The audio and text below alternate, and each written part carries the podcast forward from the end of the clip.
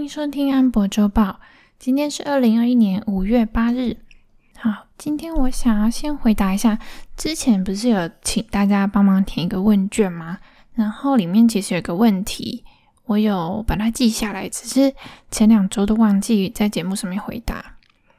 这个问题就是好奇 Amber 对个股的看法，会跟 i 大一样比较着重非传产股的投资吗？因为会关注每个礼拜热门 ETF 的话，最近轮动的蛮快的，不知道 Amber 有没有增加对非科技股的兴趣？这个部分呢，其实我一开始就是今年初开始买美股的时候，我那时候就觉得，哎，我好像对科技股算是比较熟悉，所以那时候买的就是一些，比如说 Apple 啊，Unity。或者是 Microsoft 或 Nvidia 这种，不过呢，后来其实我有确实就像你说的，有在观察类股的轮动之后，还有搭配一些总经的数据，就有比较把注意力放在非科技股的部分。比如说我自己后来就有买一些卖酒的，或者做房屋装潢的。还有药局这一类的个股，那我会这样子调整的原因呢，主要就是因为一开始我也是想说我做长期投资嘛，但是其实因为我资金算是相当的小，所以这样子的话，当你资金流动到其他类股的时候，那我自己的投资的金额其实效率就比较差。如果我资金小又要做长期投资，那代表说它要放很久之后才会有比较好的回报嘛。那如果说我是根据现在的经济情况来调整投资的产业的话呢，目前感觉起来是还蛮顺利的。但是当然，我对于自己的选股呢，也没有说很有把握。就像前面提到 Unity 后来的故事，大家也知道了。所以我后来就有增加蛮大比例的，嗯、指数型 ETF。那刚好讲到这边呢，我们就来看一下上礼拜的指数走势啊。基本上就是道琼和标普都是有稍微往上，但只有纳斯达克就是 一样又在独自下跌。而且根据某一个报告的统计呢，过去已经连续十三周。股票型的 ETF 资金流入是创新高的，那其中呢，流入金额最高的 ETF 是 SPY 和 IVV，这两个都是追踪标普五百。那流出的金额最高的是 QQQ 和 ARKK，也就是追踪科技股的 ETF。那这个也显示了现在其实市场对于科技股比较没有信心了。决定把钱放到产业更分散的标普五百那边去。那还有另外一个数据还蛮有趣的，就是四月呢，美国家户的资产当中，股票的占比达到平均四十一 percent，然后这个是历史新高。然后这就让我联想到最近台股的那个成交量啊，也是连续好几天都非常大量，基本上就是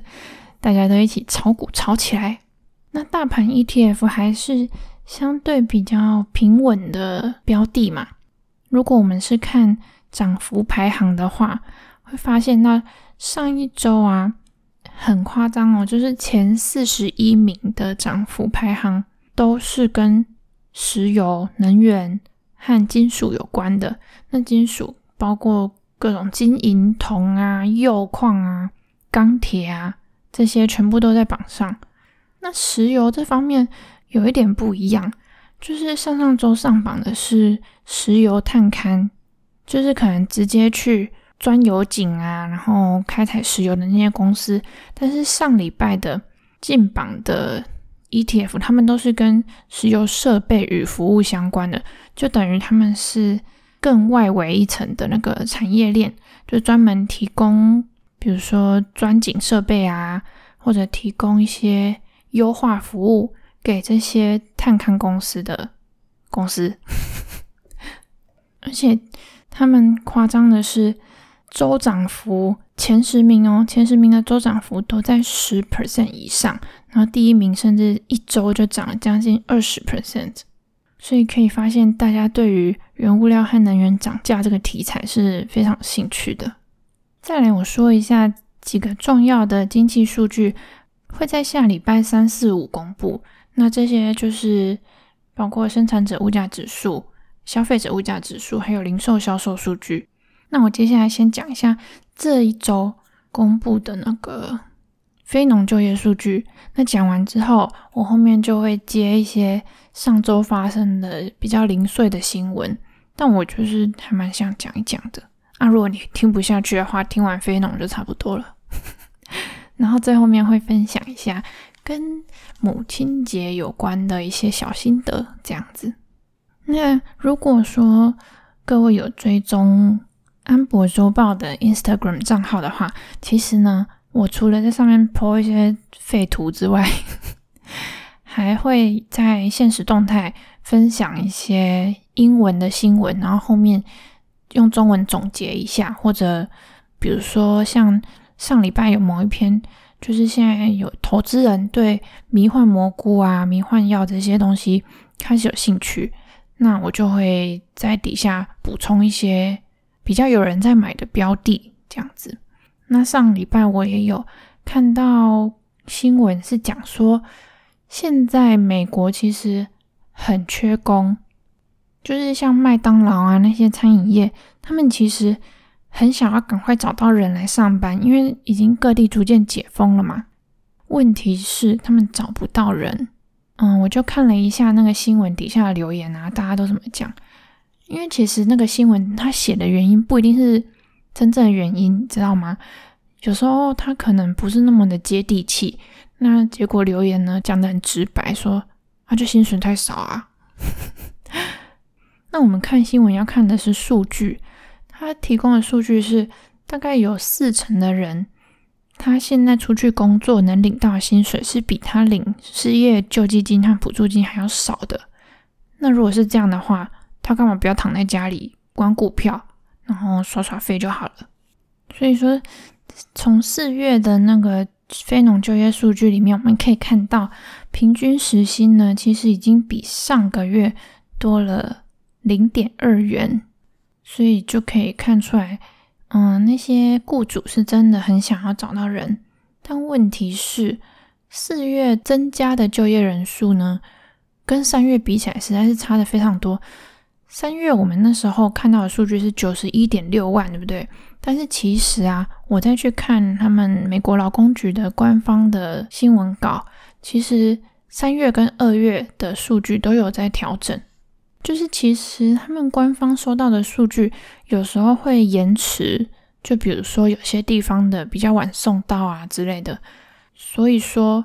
其实二月的就业人数呢是比。一月多五十三点六万，这是上修了大概六万左右。那三月呢，并没有九十一点六万这么多，而是七十七万。那四月就是我们星期五知道的二十六点六万。那这当中增加最多的产业还是休闲旅宿业啦，尤其是餐饮类。那其他值得注意的是，做房屋租售的工作。还有航空运输类的，也是有小小的增加一两万这样子。那少最多的是做快递跟外送的。过去这一年来啊，这个类别的工作职位是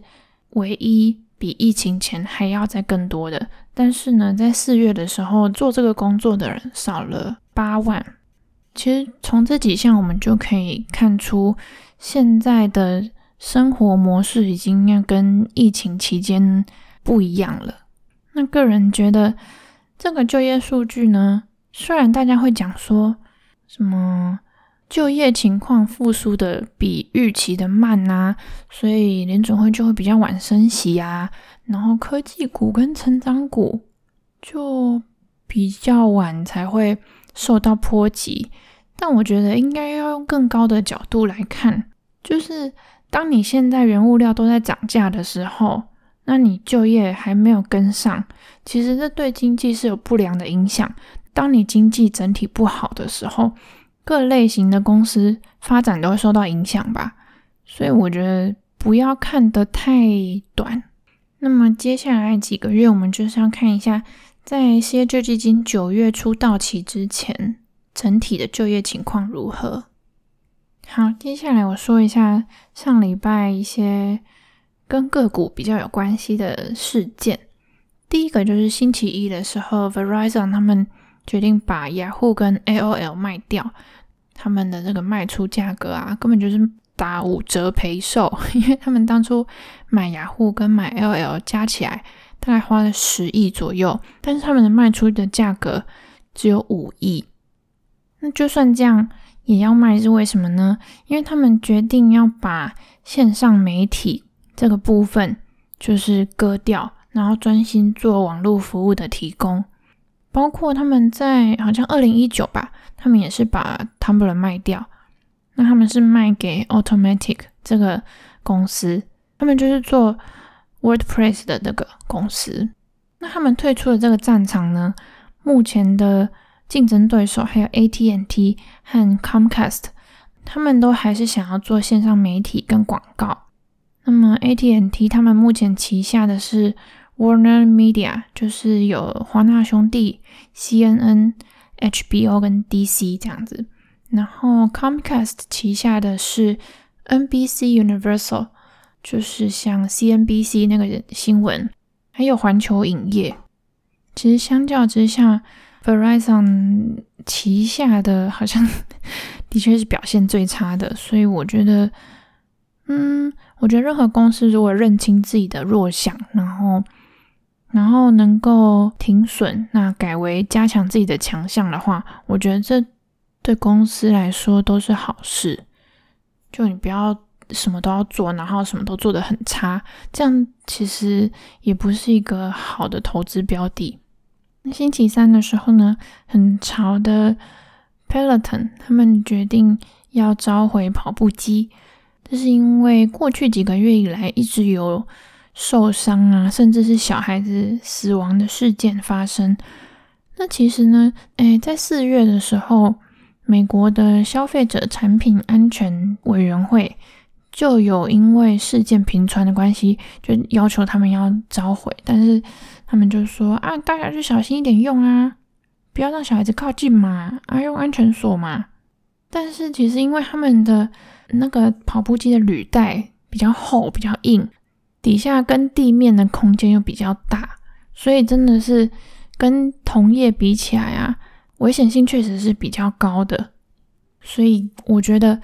相较于委员会的要求呢，他们可能比较在意的是舆论。为了顾及品牌声誉嘛，他们最后就决定好，我们还是召回。其实他们的跑步机占他们卖出的商品里面比例只占。二点二 percent 而已，那他们因为召回而蒙受的损失其实也没有说特别高。那我觉得比较有趣的是，CEO 有针对这件事情道歉，但他道歉的理由是没有早点听那个产品安全委员会的话召回，所以他并没有承认他们任何的，比如说产品的疏失。有人是说他们现在呢，发生这种事情其实不完全是负面的，因为代表他们有机会改进嘛。但我觉得这有点牵强，因为你如果真的有诚意想要改进的话，你应该不会跟将近一个月才做这件事情。所以我反而会对他们蛮没有信心的。然后星期四我有写一个华府支持疫苗专利豁免，这个其实呢。算是星期三的事情，只是我真的写不下，所以就写在隔天。那这件事情是说，现在啊，我们都知道欧美国家他们有自行开发还有生产疫苗嘛，所以他们施打的速度也都是相当的快。但是相较之下，一些开发中国家，他们疫情也是非常严重，但是他们的施打率非常的低，主要是他们也拿不到疫苗。那他们自己其实也来不及，或者没有能力开发和生产那些疫苗，所以现在呢，就有人要求说，欧美那些药厂要先放弃疫苗的专利，然后让那些国家的当地药厂可以自行生产，就是拿着像辉瑞啊、娇生啊，他们已经做好了疫苗配方，然后自己拿材料照着做，然后直接在当地施打这样子。那这个事情呢，其实就牵扯到一些左右派的思想。比较左派的可能就是想说，你现在你是能力比较好的。那你甚至是有余裕可以帮助其他人，你就应该要放弃，就你不应该在这种时候还在想着说，哦，我这样子会，嗯，利益上会有损失啊，等等的。那如果是比较右派的想法，就会觉得说，如果要这样子做的话，以后谁还愿意就是用最快的速度拼全力去开发出最好的疫苗呢？那我自己是觉得，其实应该要看。你豁免专利之后，有没有办法真的让那些其他国家开发出有效的疫苗？而且现在还有一个情况，就是美国呢，他们其实有禁止一些疫苗原物料的出口，所以那些国家他们不只是没有办法生产，他们甚至连原物料都不够。那这种情况下，你就算开放了专利又怎么样呢？那如果说你自行生产的疫苗，你说你是照着娇生或照着辉瑞他们做的，但是你做出来却出事了，那要算谁的？所以这个计划其实你真的要实行的话，也不是那么容易，还会有非常多的法规要定。所以应该是比较有余裕的国家，他们要多增加出口。那当然，这个时候我觉得在。嗯，运输上面和保存上面要求比较低的疫苗就会比较有优势。好啦，那上周的一些事件大概就讲到这边，然后明天就是母亲节了。我今天周报这么晚发，其实有一部分是因为我，唉，我都已经快要到家的时候，才发现我把母亲节礼物放在我租屋处的柜子里面。所以我又回去拿，然后再回家。所以真正开始做周报的时候，已经下午都过了一半了。不过呢，还好我妈非常的喜欢那个礼物，其实是真的没有花什么钱。但我个人觉得我是送礼小天才，因为我都会去观察说身边的人可能最近会需要什么东西，那他喜欢的款式可能长什么样子，那或者是出国的时候。看到某个东西就会想到某一个家人或朋友，然后买回来给他们这样子。那讲到我妈呢，其实她在五专一毕业就结婚，然后隔年好像隔年嘛，就就生我了。所以如果是我这个年纪的话，小孩已经要上小学了，所以他等于是除了。学生生涯以外，没有享受到什么很自由的时光这样子。但是我很感谢我爸妈，他们不会要求我去做什么事情，但是他们会很支持我想要做的事。那我其实是长大之后才知道，这其实是很幸运的。